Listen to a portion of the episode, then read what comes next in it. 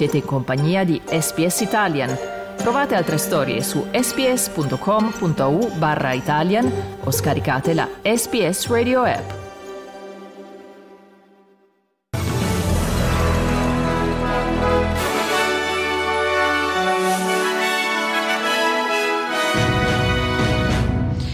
Medio Oriente, l'esercito israeliano uccide per un tragico errore tre degli ostaggi detenuti a Gaza da Hamas.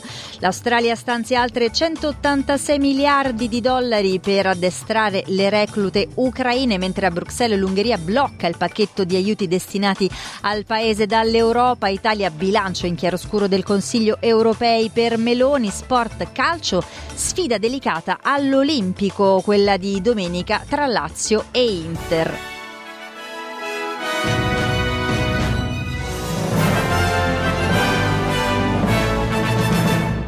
E buongiorno da Francesca Valdinoci con il notiziario di S B S Italian di sabato sedici dicembre, che apriamo dal Medio Oriente. Tre ostaggi che erano detenuti a Gaza dalle forze di Hamas sono stati uccisi per errore dall'esercito israeliano. In un comunicato diramato dalle forze della difesa israeliana si spiega che durante un combattimento nella parte settentrionale dell'enclave tre uomini sono stati scambiati per miliziani palestinesi e sono stati colpiti dalle armi da fuoco dell'esercito con la stella di Davide. I corpi sono stati riportati in Israele. Si tratta di tre giovani uomini rapiti il sette ottobre da due kibbutz vicini alla parte nord della striscia. L'esercito israeliano ha rilasciato una dichiarazione in cui esprime profondo rimorso per il tragico incidente. Circa centotrenta ostaggi sono ancora nelle mani dei miliziani di Hamas nella striscia di Gaza, mentre ieri il governo israeliano ha annunciato che per la prima volta gli aiuti destinati a Gaza, dove ormai sono più di due milioni gli sfollati, potranno entrare direttamente da Israele. E Israele ha dichiarato infatti che concederà l'ingresso a duecento camion di aiuti al giorno. Il consigliere per la sicurezza nazionale degli Stati Uniti, Jake Sullivan, ha dichiarato che Israele deve dimostrare maggiore impegno per contenere il numero delle vittime civili. Sono infatti quasi diciannovemila i palestinesi uccisi dall'inizio del conflitto. Secondo Sullivan, in visita a Tel Aviv ieri, la campagna militare israeliana a Gaza passerà a una nuova fase incentrata sull'individuazione più precisa della leadership di Hamas e su operazioni di intelligence, una nuova fase che vedrà appunto una transizione dagli intensi bombardamenti e dalle operazioni di terra di Israele, ma gli obiettivi appunto di Israele richiederanno mesi per essere raggiunti. Ascoltiamo Sullivan. Israel has the intent uh, to make sure that it is drawing those distinctions clearly and in a sustainable way, and we want to see the results match up to that. That's a conversation that I had in full with them today and yesterday as well, and we'll continue to do that, uh, including on the type of munitions they use and when they use a certain type of munitions, how those are delivered, um, to ensure that from the United States' perspective, they are fulfilling their obligations, their responsibilities. E queste erano le parole del consigliere per la sicurezza nazionale degli Stati Uniti Jake Sullivan, che ha incontrato nelle ore scorse anche il leader dell'autorità palestinese Mohammad Abbas in Cisgiordania. Ora ci spostiamo in Australia, dove il governo albanese ha annunciato un ulteriore stanziamento di centottantasei milioni di dollari al programma di addestramento delle reclute dell'esercito ucraino chiamato Operazione Kudu. Da gennaio di quest'anno infatti l'esercito L'esercito australiano è impegnato nell'addestramento dei volontari ucraini che, come ha ricordato il ministro della difesa Richard Miles, eh, non hanno avuto nessun addestramento militare prima dell'inizio della guerra contro la Russia. Right now, uh, the Ukrainian armed forces are very much a civilian army, um, and I was able to see people who had literally come off the street. Someone who'd been a clerk, uh, a building worker, a truck driver, um, and were being turned into soldiers in circumstances where they were about to fight in a conflict which is today looking a lot more like World War One than World War Two. Queste le parole del ministro Miles, che ha anche aggiunto: siamo orgogliosi di ampliare il sostegno dell'Australia alla missione frutto della solidarietà internazionale per l'Ucraina. Il numero degli australiani impegnati nelle operazioni di addestramento nel Regno Unito salirà da settanta a novanta il prossimo anno. A quasi due anni dall'inizio del conflitto tra Ucraina e Russia, i laburisti sono sempre più sotto pressione per la riapertura dell'ambasciata australiana a Kiev, una delle poche sedi diplomatiche rimaste ancora chiuse. Continuiamo a parlare adesso degli sforzi internazionali nei confronti appunto dell'Ucraina, ma ci spostiamo a Bruxelles, dove la questione è stata sul tavolo dei lavori del Consiglio europeo. Il primo ministro ungherese Viktor Orban ha posto il veto al pacchetto di aiuti per l'Ucraina del valore di cinquanta miliardi di euro a poche ore dall'accordo per l'avvio dell'adesione del paese all'Unione Europea. Il primo ministro ungherese, allineato con la Russia, è sempre contrario all'ingresso dell'Ucraina nell'U E, invitato a lasciare l'aula durante la votazione, ha di fatto permesso l'avvio dei negoziati di adesione dell'Ucraina, ma ha bloccato l'invio di ulteriori aiuti. Orban ha dichiarato che la strada per l'ingresso del paese è ancora lunga e che continuerà a lottare contro l'adesione dell'Ucraina nelle prossime riunioni. Invece il presidente ucraino Zelensky ha definito la decisione del Consiglio europeo una vittoria per il suo paese e per l'Europa. Non solo la questione degli aiuti all'Ucraina è rimandata agli inizi del duemilaventiquattro, ma anche la partita per chiudere i negoziati sulla revisione del bilancio dei paesi europei. Dopo un bilaterale con il leader francese Macron e quello tedesco Scholz, la premier italiana Giorgia Meloni si è definita soddisfatta della bozza dell'accordo, ma ha definito il Consiglio europeo chiuso con un bilancio in chiaroscuro. Siamo in ogni caso soddisfatti del testo della draft di negoziazione, eh, dove insomma ci sono tutte le priorità che l'Italia aveva posto, dalla flessibilità dei fondi esistenti, particolarmente sul tema delle migrazioni. C'è stato un punto di questa trattativa in cui per le migrazioni era previsto niente e adesso siamo arrivati quasi a dieci miliardi di euro. Queste le parole della premier Giorgia Meloni. Noi invece adesso torniamo in Australia, dove per milioni di persone alle prese con la crisi del caro vita quest'anno il Natale avrà un sapore decisamente amaro. Secondo una ricerca condotta da Salvation Army, oltre cinque milioni di persone non potranno permettersi un pasto natalizio quest'anno. Il trenta per cento dei genitori in Australia teme che i propri figli rimarranno senza regali. Un'indagine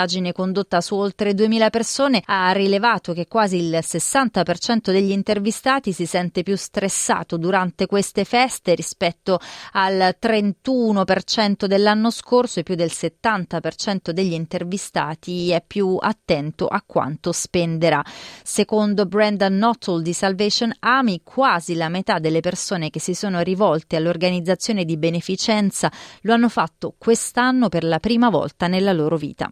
Salvation Army conducted research recently and found that sixty-two percent of people this Christmas are saying they're really feeling financially stressed. And more than that, we're actually seeing that forty-eight percent of people that visited Salvation Army service this year have done so for the very first time. Ora ci spostiamo in Queensland, dove ieri Stephen Miles è diventato il quarantesimo premier a seguito dell'annuncio shock delle dimissioni di Anastasia Palaszczuk domenica scorsa. Miles era l'unico candidato alla leadership dopo che il ministro della salute Shannon Fentiman aveva ritirato la sua candidatura. Il nuovo premier si è detto felice di accogliere cinque nuovi ministri nel suo gabinetto. I asked the caucus, we asked the caucus to provide us uh, with fresh faces, with a new team. And I'm pleased to say there will be five new ministers in the first Miles government. That's the most number of new ministers Queensland has seen since we were first elected in twenty fifteen. They are younger, they are energetic, they are ready to deliver a fresh approach for Queenslanders. In Victoria invece il ministro del Tesoro Tim Pallas ha dichiarato che le previsioni sul debito netto dello Stato dovrebbero raggiungere i centosettantasette virgola otto miliardi di dollari entro il duemilaventisette, un aumento di oltre sei miliardi negli ultimi sei mesi dovuto principalmente agli investimenti e alle infrastrutture, come nel caso del North East Link di Melbourne, che sarebbe destinato a più che raddoppiare rispetto alle stime iniziali. Infatti il costo previsto per il grande progetto stradale nella zona est della capitale del Victoria era di dieci miliardi di dollari nel duemilasedici, quando è stato presentato, ma dovrebbe arrivare a costare oltre ventisei miliardi di dollari una volta ultimato. La premier Jacinta Allan ha attribuito la perdita di dieci miliardi di dollari a diversi problemi, tra cui appunto le modifiche al progetto, l'aumento dei costi di costruzione, i problemi alla catena di approvvigionamento e l'impatto sull'inflazione appunto dovuto alla pandemia e alla guerra in Ucraina. Secondo il leader dell'opposizione John Pesutto, i cittadini non possono più fare affidamento sulle previsioni del governo. E l'ultimo saluto alla deputata laburista Pita Murphy. È avvenuto ieri a Melbourne. Ma Murphy era stata eletta per la prima volta in Parlamento nel duemiladiciannove, appena due settimane dopo aver vinto la sua prima battaglia contro un cancro al seno. Il primo ministro Anthony Albanese ha parlato ai funerali descrivendo l'ex collega come un caro membro della famiglia laburista. Seeing herself as privileged because she could set an example, she could be visible, she could give heart to those in the same fight. In all this, I want to make the point that while everyone admired the grace and courage Peter showed in her struggle, every one of us knew she was so much more than what she endured. Queste le parole commosse di Anthony Albanese. L'ex avvocatessa e campionessa di squash e softball eh, è stata salutata con una cerimonia che si è tenuta ieri al Melbourne Cricket Ground.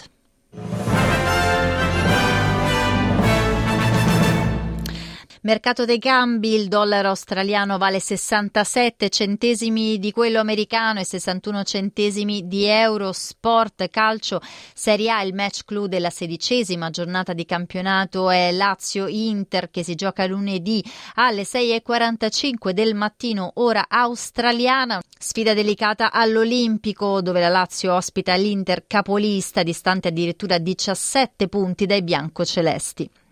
In questo momento in campo Genoa-Juventus, risultato parziale al settantesimo è di uno a uno. Le altre partite domani giocano Napoli-Cagliari, Milan-Monza, Lecce-Frosinone, Torino-Empoli. Nella nottata di lunedì in Australia invece scenderanno in campo anche Fiorentina-Verona, Udinese-Sassuolo, Bologna-Roma. Il match Atalanta-Salernitana chiuderà la giornata martedì alle prime ore del mattino in Australia. E sempre in Australia invece in corso l'ottava giornata di A-League. I risultati delle partite di ieri: Western Sydney Wanderers contro Adelaide United, una partita che si è conclusa per uno a zero, mentre Western United hanno battuto i Brisbane Roar per due a uno. Oggi in campo Melbourne Victory contro il Sydney, Newcastle Jazz incontreranno Perth Glory, mentre domenica Melbourne City contro Mariners. Infine lunedì il MacArthur Football Club incontrerà i Wellington Phoenix. Concludiamo il notiziario con il meteo. Soleggiato a Perth, una massima di trentacinque gradi, coperto ad Adelaide e Melbourne. In entrambe le città la colonnina di mercurio si fermerà a ventuno gradi, Hobart precipitazioni sparse, diciotto gradi, sereno a Canberra una massima di ventisette gradi, Sydney giornata di sole trentacinque gradi, possibili temporali a Brisbane una massima anche qui di trentacinque, Cairns precipitazioni ventotto gradi, una massima a Darwin di trentacinque gradi e temporali. Questo giornale radio e il programma che seguirà possono essere riascoltati accedendo al sito esse bi esse punto com punto a u barra Italian. Volete ascoltare altre storie come questa? Potete trovarle su Apple Podcasts, Google Podcasts, Spotify o ovunque scarichiate i vostri podcast.